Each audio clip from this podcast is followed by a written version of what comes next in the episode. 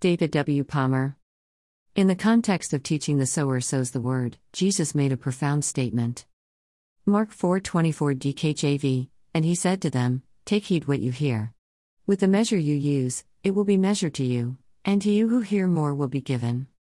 The statement, with the measure you use, it shall be measured to you shows that we have a responsibility here. Our responsibility is to work the measure. God also has a responsibility, and He has already fulfilled it. His is to supply the seeds and to make them 100% reliable, and they are. God has already created both natural and word seed with their own DNA, ability to grow, produce fruit, and reproduce. However, Jesus is saying that the measure, or amount, it produces for each of us is up to us. When it comes to being holy as God is holy, for us to receive grace to help us do this, we need faith that pleases God. We get this by nurturing and harvesting the seeds of faith that come with the word He sows into our hearts. God gives us faith, it comes through hearing Him speak and grows in the soil of our hearts. Romans 10:17, Luke 8:15. Moreover, we need to walk in the steps of Abraham's faith. Yet, Jesus clearly says that we are the ones that control the measure or the quantity of outcome.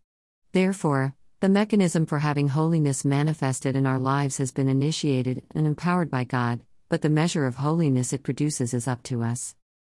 Mark 4:24 to 25 DKJV and he Jesus said to them take heed what you are hearing.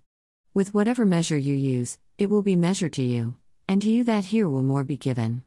25 For he that has to him more will be given and he that is not from him will be taken even that which he has. Jesus says with whatever measure you use it will be measured to you. Measure of what? You may ask the answer is in his preceding phrase of Mark 4:24, take heed what you hear. Jesus says it's our measure of taking heed that determines the measure of the results we receive. Therefore, the amount of heeding what you hear is what controls the amount of mature faith and kingdom harvest in your life. This is something we regulate, and through it, we can govern the outcomes. So, what does take heed mean? To find out, let's look at the meaning of the Greek word from which it was translated. Thayer's definition, blepo. 1. To see, discern, of the bodily eye. 2. Metaphorically to see with the mind's eye. 2a. To have, the power of, understanding. 2b. To discern mentally, observe, perceive, discover, understand. 2c. To turn the thoughts or direct the mind to a thing, to consider, contemplate, to look at, to weigh carefully, examine. The word translated, he, comes from the Greek word, blepo. Jesus used this same word in John 5:19, where translators have it as sees. John 5:19 DKJV Then Jesus answered and said to them, Verily, verily, I say to you, the Son can do nothing of himself, but what he sees the Father do, for whatever things he does, these also the Son does likewise, in like manner. Jesus was seeing things with his Father, but by his use of this same word in Mark 4, we see that it means he was taking heed to what he heard with his Father. The whole listen, look principle is that you can see what you are hearing when God speaks. In point 2 of the definition above, we see that blepo means to see with the mind's eye. It also means to turn the thoughts, or direct the mind to a thing, to consider, contemplate, to look at, and weigh carefully. Therefore, Jesus' use of this word in Mark 4:24 obviously relates to the things we see with the mind's eye, because he said to take heed what you hear, not take heed what you see. This is talking about a picture that forms in our minds as we hear things. Accordingly, Jesus said that the measure of seeing with the mind's eye is the measure of the outcome we get from God's Word. He said that this is how God's kingdom will work for you, and this includes finding the grace we need to be holy, sweatlessly. Jesus puts the ball in our court when he says, With the measure you use, it will be measured to you. He is saying that the amount of faith, grace, and life we want to have manifested in our lives is our call, if we sufficiently take heed to God's word, we will have sufficient grace.